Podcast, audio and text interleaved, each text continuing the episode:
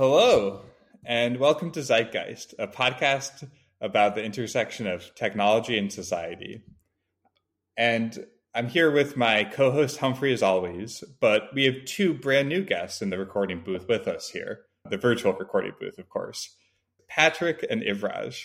Ivraj, why don't you introduce yourself to our audience? Hi there, everyone. Uh, my name is Ivraj. Uh, in my day job, I'm currently a software engineer at a audio-based social media startup called Air. In my evening times, uh, I love to philosophize about all things technology, uh, and I'm also coincidentally Noah's roommate. No, That's you true. Can, you can you can choose to edit that out later if, uh, if you decide to keep that a secret. Of course, of course. all right, Patrick, uh, why don't you give your uh, spiel? Definitely. Thanks for having me on on the show. My name is Patrick. I'm a writer at Mutable Matter, which is a publication that explores um, different questions in technology, philosophy, uh, and culture. Yeah, I've been a huge fan of Mutable Matter for years at this point now. It's actually how Patrick and I met. And I think it's definitely something that everyone in the Zeitgeist audience will find a lot of value in. So, Pat, before we start, Pat, what how, how can people find your words? So, best place to find us right now is on uh, Medium. Just search for Mutable Matter. Uh, I think we have good good SEO on the Google search, so uh, you should be able to find it on the top link there. And also follow us at Mutable Matter on Twitter. Perfect. In the meantime, today we've assembled this crew together to talk about crypto, but not the kind of crypto that I think a lot of people are used to talking about, where we're basically either talking about vaporware or heroin, right? Like we're talking about either these big hyped up projects like the ICOs of 2017, like the DeFi craze of 2020, or we're talking about darknet markets, which are still one of the biggest crypto use cases here in America. But what we've actually been seeing around the world, especially over the course of 2020, is a huge proliferation of crypto use cases in emerging economies, which look fundamentally different from what we're seeing in the West. So, a recent paper published by Edsai D. Anders Bostrom and Felipe Ruiz that crypto adoption across the world was driven by both a high trust in financial institutions locally and a low trust. So basically, you're seeing two different crypto booms. You're seeing the crypto boom of the rich economies that are driven by corporate startups essentially trying to build scalable technology business models. And then you're seeing this whole other crypto boom driven by countries and early adopters in Venezuela, Zimbabwe, Syria, places where crypto is essentially being used as an anti government, anti censorship technology. Uh, so, why don't we start off with you, Patrick? What do you think about these two booms? Do you think we're ultimately going to see a convergence into a single crypto ecosystem, or are these just fundamentally different dynamics at play here? I think that's a really good question, and it's one that we're kind of struggling with understanding ourselves. To think aloud here, there's a question of the role that people need crypto to play that I think this play this paper like explored. So on one side, there's the group that just has an inherent distrust of financial institutions, and they now need a community based buy in to a mutually agreed upon medium of exchange. I need to be able to go to the store or be able to pay for important services and trust that the person who's accepting it believes what I'm bringing to the table is valid. And if the state isn't the one offering that validity, then what will provide it? If it's within my trusted community, say I go to a family member, or I'm going to a family member and make an exchange, we have our the whole context of our relationship as kind of like the trust medium for whatever I'm exchanging. But what if there isn't trust between us? Then, you know, I guess I would need to cede that trust to something else. And in crypto's case, I think its promise is that you could trust um, in code, in air quotes, as being the the mediator of the trust between the parties. But I think, you know, the, the hard part is how much do people trust code, especially in the context of everything that we've been seeing happening in our world as of late? And how much should, frankly, they trust code? I think on the other side, um, how scalable are like community based means of trust? Um, can you have a global community where you agree upon everything? Well, from a currency perspective, what we have right now is the US dollar. And, you know, there's a question of how much of that is driven by trust, so much as it is as so much as it's driven by um, a kind of like monopoly on violence that the United States government seems to have. So while those are all esoteric, I think where where I kind of wrestle is what's really the trust driver here or the lack thereof, and what do we think people are more likely to turn to? Trust in code or trust into their communities to adjudicate exchange transfer? Yeah, and I think one thing that's really interesting about this question of trust is that if you look at where in the uh, like emerging world Bitcoin is being most used, it's primarily in these countries with relative with quite repressive governments. If you look at the use cases that you're seeing in these countries, it's primarily as a medium of temporary value transfer. So usually people are using it to get money out of the country by buying crypto in the local uh, currency and then being able to liquidate that in a foreign bank account for US dollars, for instance. So it's not necessarily that people in these countries don't trust the global financial system. It's really that they want to access the global financial system, but the authoritarian governments have prevented them from doing it. And in that sense, crypto isn't this big disruptor, but in some ways, it's just kind of this bridge layer being used to circumvent these export controls that totalitarian governments are using. So, what do you think about that layer of it, Patrick? Do you think that do you view Bitcoin as a competitor to the US dollar in the long run? Or do you think that it's ultimately going to play a complementary nature? I think that that's a really good point. And, you know, the kind of poor analog for me is to think about how certain communities can access like their like central transit in a way so if you'll bear with me here while I try to draw this out, there's, um, you know, in New York, the train system is, you know, pretty good. but depending on how far out from the city you are, like in certain places, from Manhattan in particular, you need to bus to the train stop before you can get on the train and be in this like interconnected system. And depending on weather, depending on bus delays, traffic, so on and so forth, the bus isn't always the best way to do so. And there's this whole like range of experimentation for how to connect, you know, uh, uh, how to connect further out communities into the central nervous system. And what we've seen, at least as relates to transit, is an openness to a, diff- a variety of services that'll do the job I probably see a parallel here um, in the crypto case. I think what we'll see in that ecosystem then is actually like multiple different iterations of you know crypto potentially crypto based solutions that allow them in. I think these crypto based solutions are also now going to compete with non crypto solutions. If I just gave you a phone and you had like the right app, right? um, couldn't the phone circumvent the whole system, or rather, this app circumvent the whole system and let me into the main um, central nervous system of the global financial system? You know, like why does it have to be crypto? Is essentially the question here. And couldn't you know, like couldn't Facebook do it, right? Yeah, I mean, granted, that does bring up an interesting point.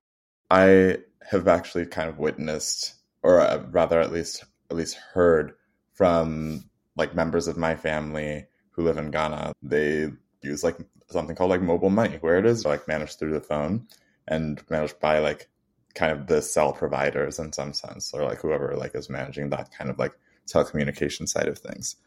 And so in that sense, it is still decentralized. That to me has already kind of shown that it's not necessarily crypto that's providing that um, essential service that there isn't like more centralized infrastructure for within their communities or within the country or anything like that.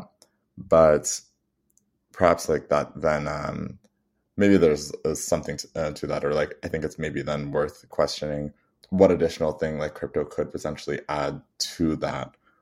Yeah, I think I think this question of the difference is really important because I think crypto in a lot of ways has been defined by just the hype of it all. However, we shouldn't lose sight of the real fundamental differences that crypto promises. This whole GameStop saga, it was the situation where you had all these retail investors who were decentralized across the internet, all going in to try to buy the stock. And then what ended up happening was that at first they were very successful in pushing the stock price up, but then uh, Robinhood went in and like denied their ability to continue to buy shares. And I, if you actually look into the evidence, it doesn't seem like Robinhood did this because they were trying to protect the hedge funds. It looked like they did that because Robinhood was basically just losing so much money on each of these GameStop buys that if they kept allowing it to happen, they were actually at risk of insolvency, just running out of money completely. I think this just shows that this world of having all these centralized gatekeepers and this entire stack of businesses you have to interact with just to interact with capital markets is emblematic of the deficiencies of centralized institutions. These are all just electrons, right? Like it shouldn't be the case that there's this huge squeeze on buying things and all the volatility just like blows the entire system up. So in my mind, I think what's different is just I, I think it goes back to the core insight of the 2009 Bitcoin white paper, which was that you know if you have money and value that can be transacted and stored independently of any centralized institutions, whether they be governments or financial institutions, that just has like a fundamentally different promise to the common person. I think in the long run, we're going to see that those decentralized assets are going to be significantly more trusted by the average person than these centralized securities that you have to go through all these gatekeepers to access.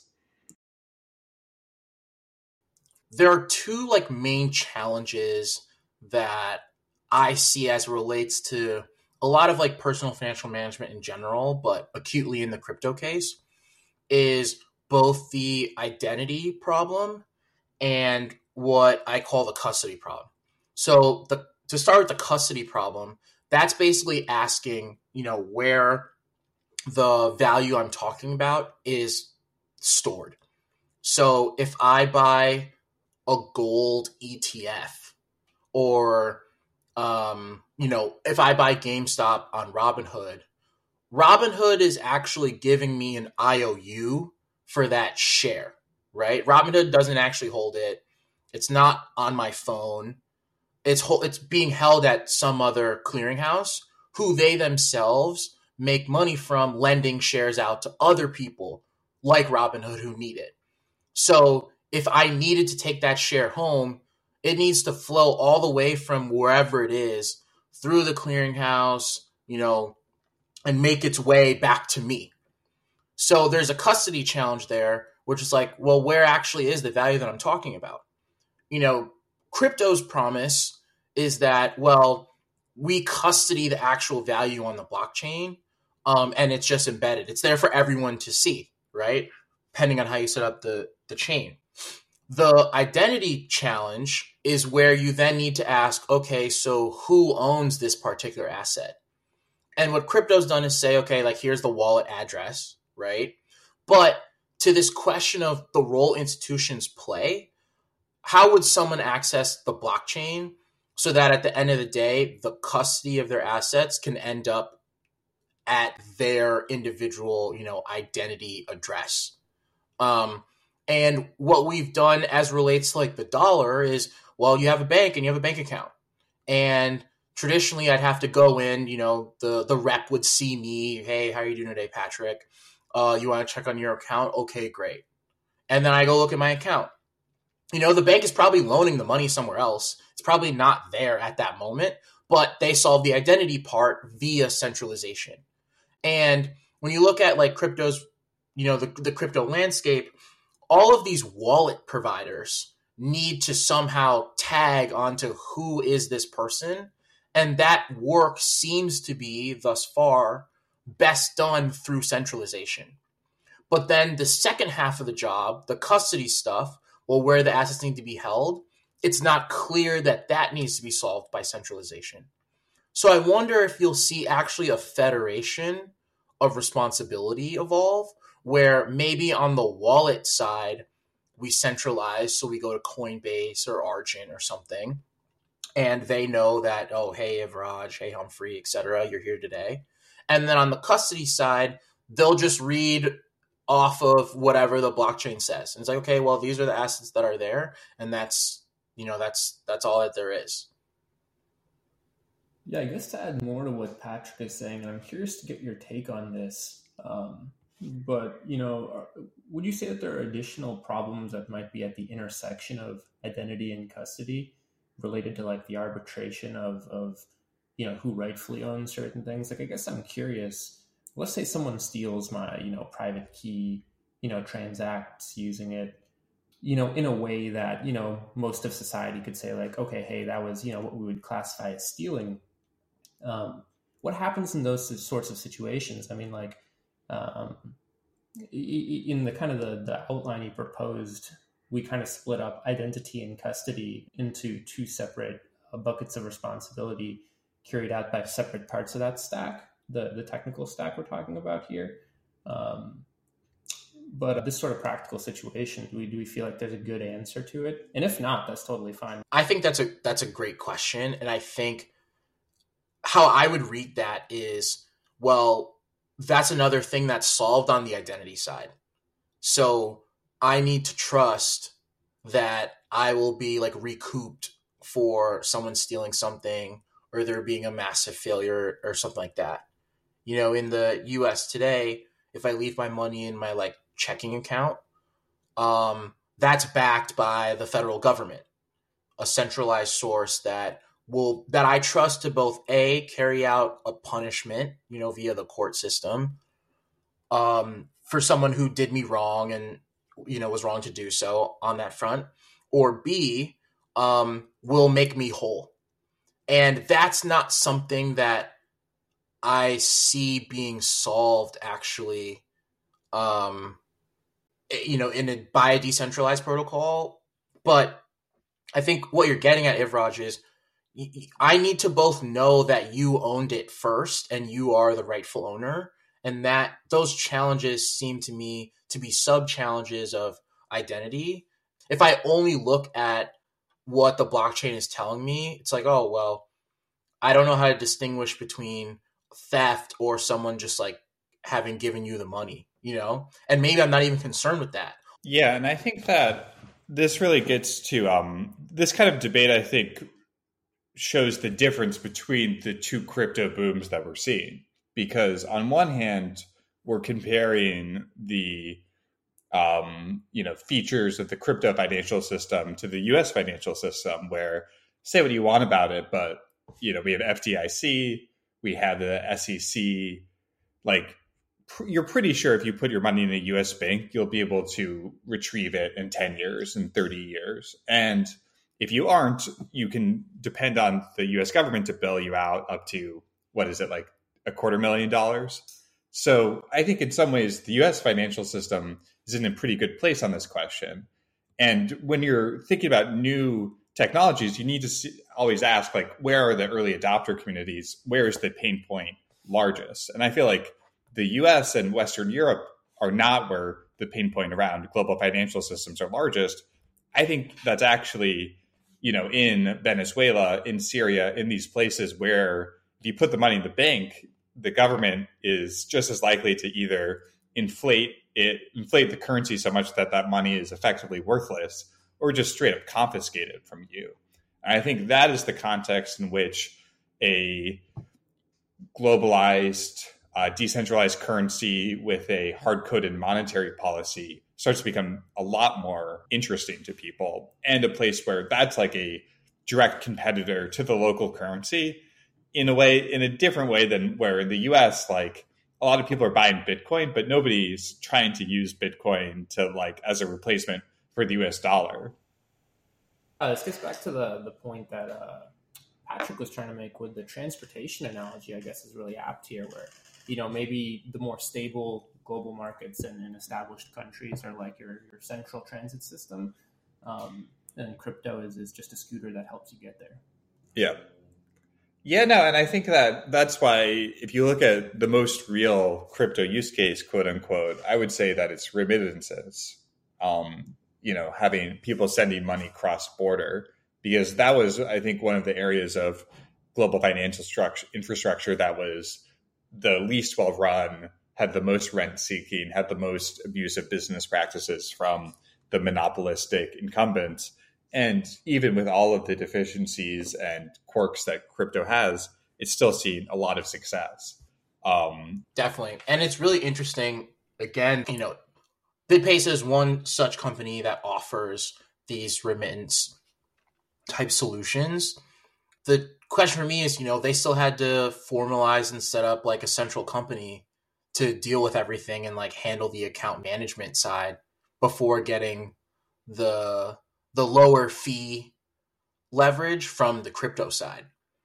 So, you know, maybe that so so from that perspective, like does BitPesa just become like the new institution, you know, like the cryptoified TransferWise, for example, for a particular region? And do we just see more regionalization of these we use crypto on the back end, but we centralize on the front type experiences?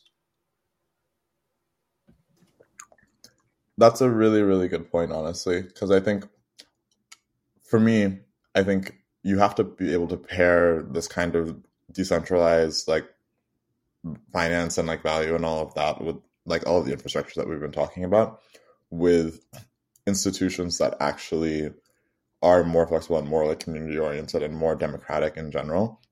I think in, frequently within this community or like within like community of folks who talk about crypto a lot at least I think that there is this idea that, oh, well, it's very transparent and anyone can go in and like see what the code is doing and like it's just generally a much more democratic way of doing finance. But again, without actually making sure that the institutions that are handling a lot of the other operational components of it are also coming from like equally democratic, I suppose, then it doesn't necessarily achieve that same thing. And not even necessarily democratic because again obviously like you can have the like a, a, democracy that doesn't necessarily grant quite as much um agency to each of the individuals uh, like within the community but like truly involving truly participatory i suppose like participatory governance that allows everyone to actually control the aspects of like how that decentralized finance um, infrastructure is actually handled. Yeah, I also think to to build on Humphrey's point here, you know, I, I think code and mathematics isn't enough. You know, when you're talking about how do I translate, you know, my my labor and my livelihood into a, a easy to move around medium of exchange so that I can further grow and enhance my livelihood. It's more than just having a like you know a barter medium that you can trust. It's also how does this how does this medium interface um, within our society? But you know, if I'm again within this little community and now just like some foreign like programmers dump this app on me and they're like, okay, you know, from now on this is this is how you're gonna track your labor and livelihood in exchange from it. It's kind of you know, it's kind of like I don't know if that I don't know if that's enough. You know, at least with BitPesa, I could go to a company. There's a customer service rep I could argue with you know, there's someone I could take my problems to or have a conversation about, like some tractable entity about which I can have a conversation and about which I could, you know, legislate or um, e- explore its role in my society, in my community. But I think the the the challenge with a lot of crypto discussions is that they leave financial services and finance in general at the pure technical piece and ignore the also very real part of, of financial services that are the like cultural and socio-political pieces. Yeah, well, I think to tie tie together Humphrey's point with what you're saying, I mean, the the idea that something, I mean, something can on a mathematical level or a code level be more democratic, but if you can't actually like see what's going on and like hold it in your hands or interact with it, then it doesn't necessarily feel more democratic to those who don't have access to the underlying math or the code. Um, and I guess BitPesa is maybe maybe it's in a way like the key example of kind of handling both the identity problem and, and the custody problem that, that Patrick was talking about. Um, I guess at least in the way you described it, Patrick, it, it almost is is the exact thing that yeah. we were kind of describing with that. Yeah, wait, Patrick, could you just for context, where where does BitPesa operate, like region wise? So they're based in Kenya's capital, Nairobi, and I believe they operate within that area. Gotcha, gotcha. And that's just one example. You know, there's so you know everyone's cooking up something these days around this stuff. Um, so I think you know we could you could almost generalize a bit but I think you're exactly right that BitPesa is something to me that, you know, how did they manage the identity and custody part? Part of me wonders whether like the the true feeling of democracy around like the, the math and the code and the underlying technology will only really come um, with a matter of time as, as more people have accessibility and, and like just general understanding around you know how blockchain works. I think that's really key, and I think um, I think like crypto to early web analogies can get really overblown, but just something to keep in mind, I think, is like how much did the average person know about algorithms in 1995 versus 2020, right? Like average, like the right common people are smart. Common people can adapt to new technologies. It just takes time for those technologies to prove that they're like worth people understanding. But I feel like over time, we are going to see more and more people really start to intuitively grasp crypto. And I think that is when we're going to see this like democratization beyond where it currently is, where, you know, it's just like a lot of guys who like to talk about crypto on podcasts, right? Yeah, crypto bros. yeah. Uh, uh, yeah. And of course, uh, but Humphrey, you're our uh, non, our token non crypto bro in this conversation. Oh yeah. I guess Iraj. Don't, don't put me in the crypto bro bucket. Iraj is a burgeoning crypto bro, but oh, no. the secret's out. But it, anyway, one one question I wanted to get back to is, you know, we've been talking a lot about how crypto has all these applications, especially in places where the governments are a lot more authoritarian, and it has this great potential to democratize. And I think it's worth us thinking about how, uh, if we were went in a time machine back to 2011, you would probably see the same kind of rhetoric around social media, right? That was the height of the Arab Spring protests. People were talking about how Twitter was going to bring democracy to the Middle East. 10 years later, obviously, it's a very different story that gets told about social media. In fact, I would say that um, a lot of people would probably a lot of people on this podcast right now would probably say that social media on net actually helps authoritarian governments more than it hurts it. And just to back that up with crypto, one of the biggest early one of the biggest adopters of crypto is the Chinese Communist Party, and that's a big part of their technology plan is to build these crypto rails into their financial system. So, Humphrey, I want to turn it over to you here because I think it's just important for us to always, when we're evaluating new technologies, we want to dream of the best possible use cases of them and how they can improve the world. But what should we be worried about? Like, what is the, uh, I don't know, like Cambridge Analytica of crypto that hasn't happened yet? Oof. This is something that y'all mentioned there actually piqued something for me where I think one of the biggest things that I can point to that would be something that would be like a big risk in the future is something that we've kind of like mentioned a couple times now, which is the fact that for the most part, the people who really understand crypto right now is a very, very limited set of the population. And while we while we can kind of point to like, oh, like it's kind of like cryptographically secure or like it's um you can like look into the code or whatever, for the most part, like a significant portion of the population isn't necessarily like code literate, doesn't necessarily understand like how these things work.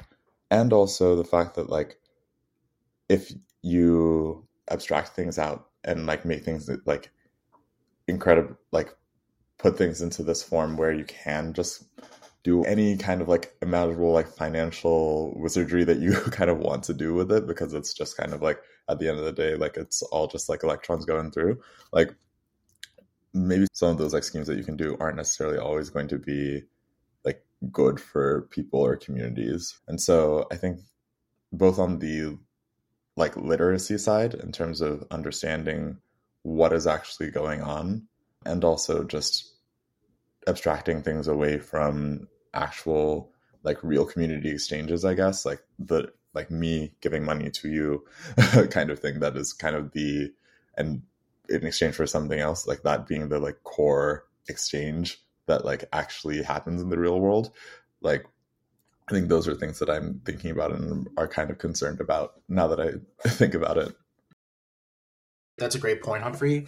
And one thing that actually came to mind for me uh, was um, th- this financial vehicle type structure. There's this financial vehicle called a tontine, and what a tontine is is it's a type of insurance and they're you know they're like a couple hundred years old in theory but they're not that prevalent um, and you'll see why the idea is that all of us pay into a, a common pool of money over time and if one of us you know dies before the other our contributions up to that point stay in the tontine and then if the tontine, you know, throws off any interest or any yield, all of that goes to the surviving members.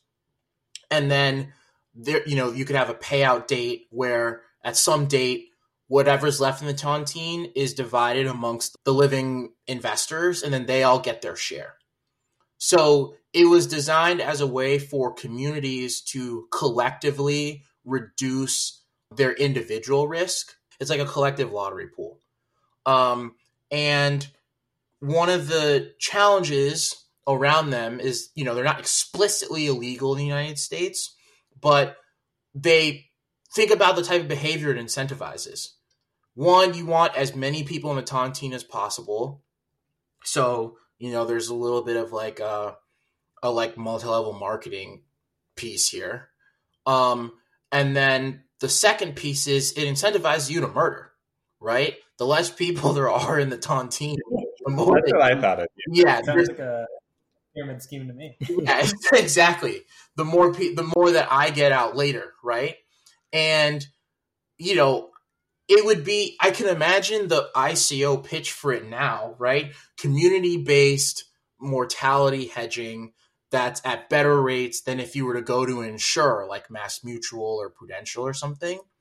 But the types of behavior, the types of behavior that actually result in practice could be really damning, right? And that's in part why tontines like you know haven't come about. Um, and you know the government plays a big role in like structuring these things. But with crypto, you know, depending how you set up the blockchain, like you could have, you know, code backed guarantees around this type of behavior that someone could then pitch as like, hey, this is a, a real alternative to community based insurance. Um, people now have a path.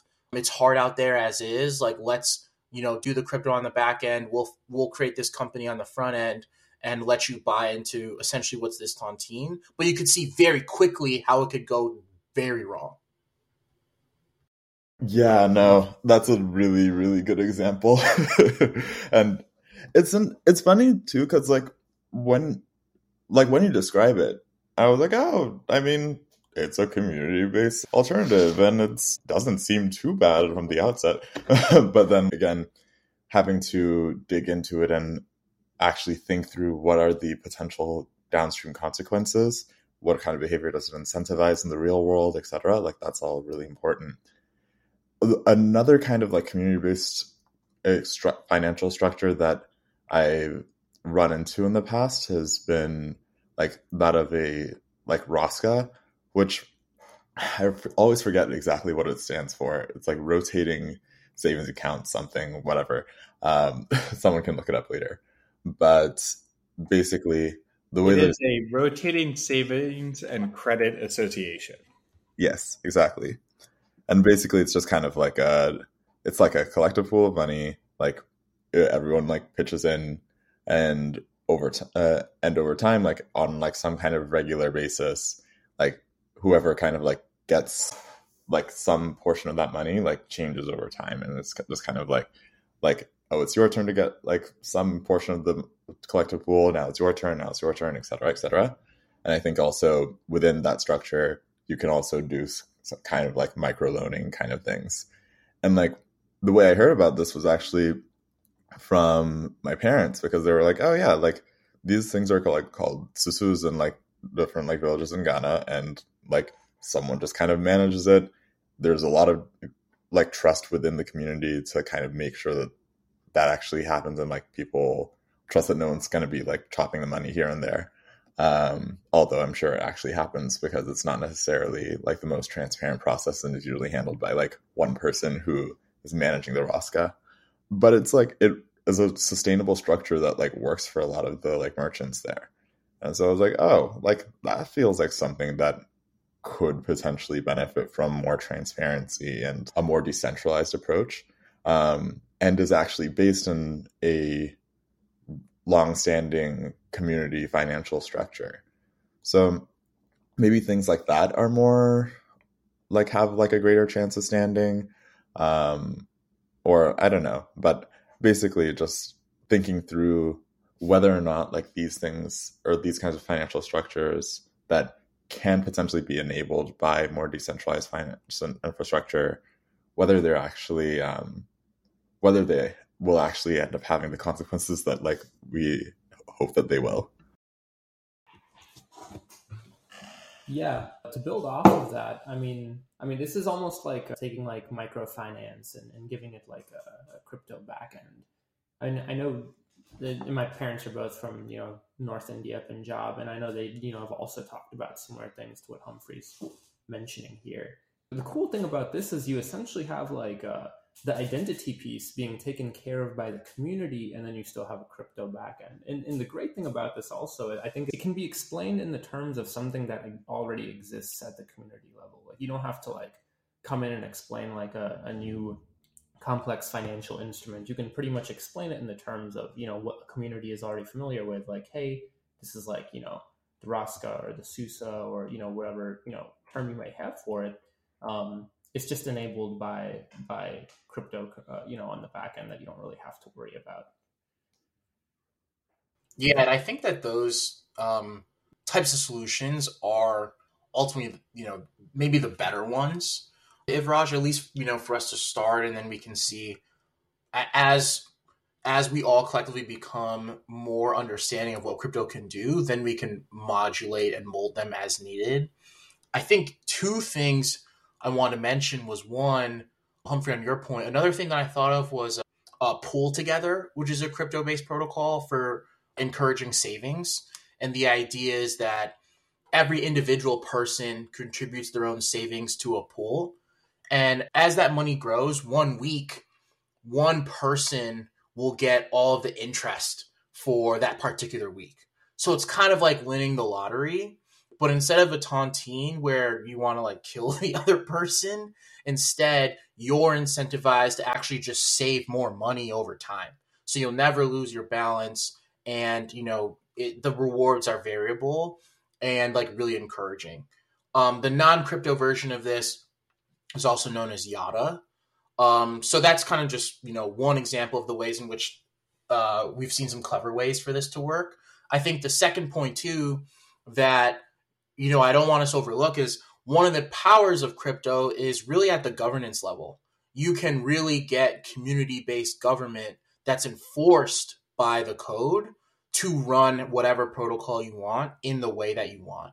So, Yuvraj, to your point, if if you know you already have an existing solution that works well that's based on your community's norms you can embed that um, in code.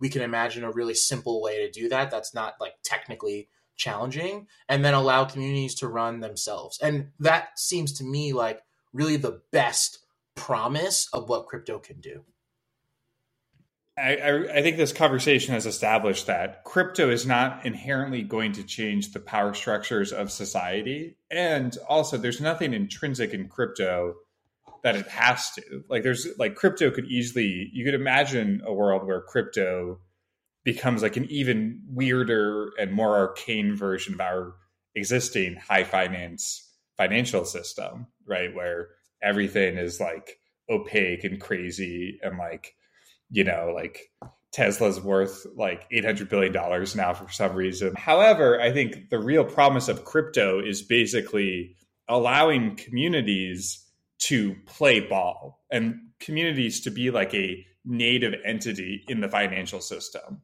Because if you look at the financial system that has been built to date in the US, you have corporations, you have individuals, and you have the government. And those are the three contingents of society. And basically, every problem with capitalism that we've seen over the past uh, centuries has been either the government is screwing the people or the corporations are screwing the people, right? And that's, I think there's that fundamental asymmetry of corporations are able to collaborate and work together versus, and governments obviously can as well, versus individuals are atomized and dispersed. And as a result, the power that they're able to have on the system is dispersed versus crypto basically through community governance protocols, through voting, has the potential to enable communities to be like a first class entity in the financial system. And I think that um, is just like a very compelling idea and why I think a lot of people are got into crypto in the first place. This has gotten to like a place that I really like because I think I, from any other episodes or anyone who talks to me recently, I've just been really hyped about like anything to do with like community based protocols or community based um, technical infrastructure. And I think for me, I think the biggest thing is kind of what you said. Like, I don't want this to become like just another generation of high finance, right? Like, I'm already extremely confused by our existing financial system. like, I don't like I generally know what stocks are, but then when you start talking about things like options trading or like volatility of the market and like managing that somehow, like I don't know anything about that. I barely know like how where my bank is investing my money to like get me my interest rate or whatever. Like I have no idea any, of any of that. So I don't want that to happen with crypto and just have it be like a more like esoteric version of what we have now.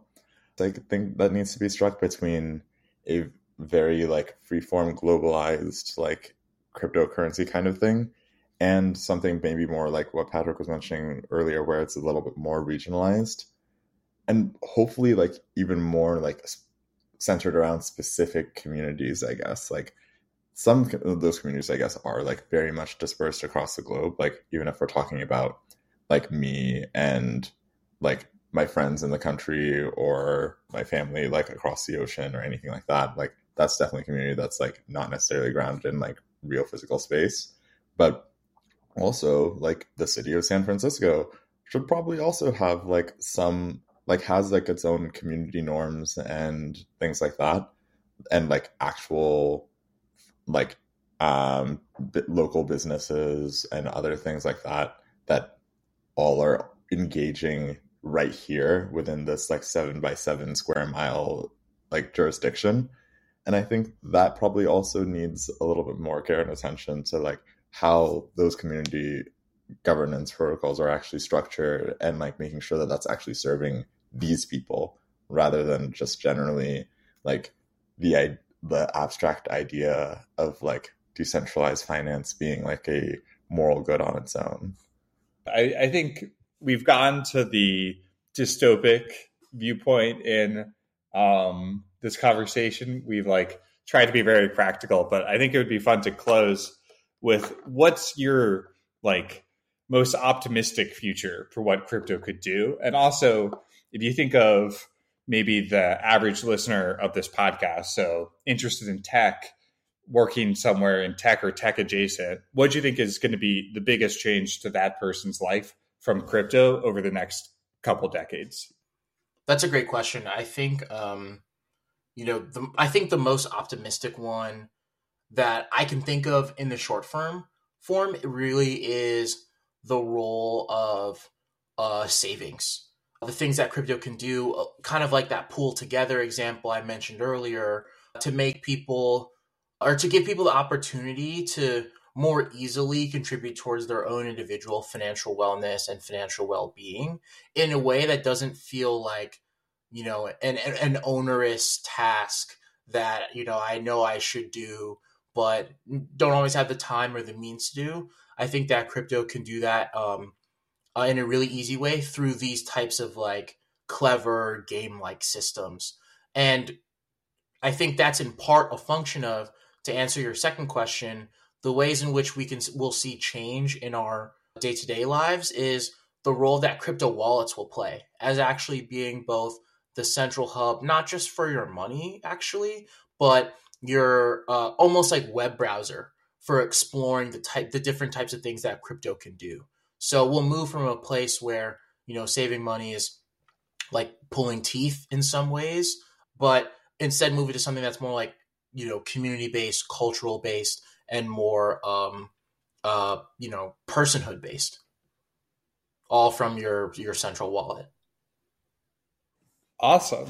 Well, this was an awesome conversation. I'm really looking forward to starting a tontine with you all on like a train somewhere while you know we all slowly get killed off. I think that'd be a lot of fun. Uh, and yeah, uh, excited to have you guys back on the podcast soon. Thanks. This was great. Looking forward to it. Awesome. Thanks, All right.